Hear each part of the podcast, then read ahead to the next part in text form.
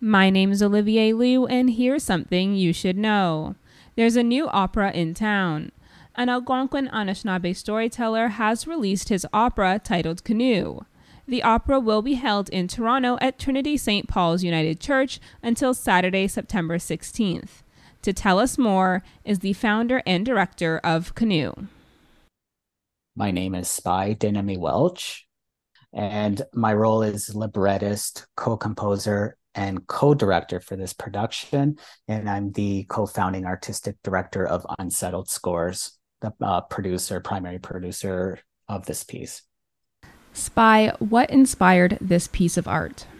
Well, I'm going back into the vault of my memory, but uh, this goes back quite some time. It was roughly at the tail end of the production, my uh, first opera, where I had started to um, think about this new work. It just popped in my in my head where I was thinking it'd be really interesting to tell a story around the creation of, let's say, the first canoe, and I was uh, birch canoe specifically, and I was, you know, pondering what must that been like and who would have been involved in that and what kind of engineering and ingenuity did that require did it was it one person two people a whole community and i just started to float with that kind of question and then as i started to begin writing uh, this this work the four characters really emerged from there that one is Debajamod, uh Debajamod, and then tree spirit and the two siblings, Gladys and Constance. This production took 13 years to develop. What was it like turning a traditional story into an opera?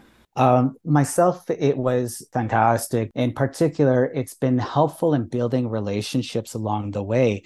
Uh, there's there's a number of artists that have been called upon to uh, participate in workshop uh, d- development workshops, so we could work on particular pieces of uh, of this opera, so specific scenes, specific musical concepts and working through those and just really putting them to test. Canoe explores a vast variety of connections, including human to human, human to nature, and human to spirit. What was your favorite connection to portray? You know, really honestly, I don't think I could split it up. You know, I really love all of them because that's why in the work they they collide and converge at one point and it's just beautiful. It's absolutely beautiful.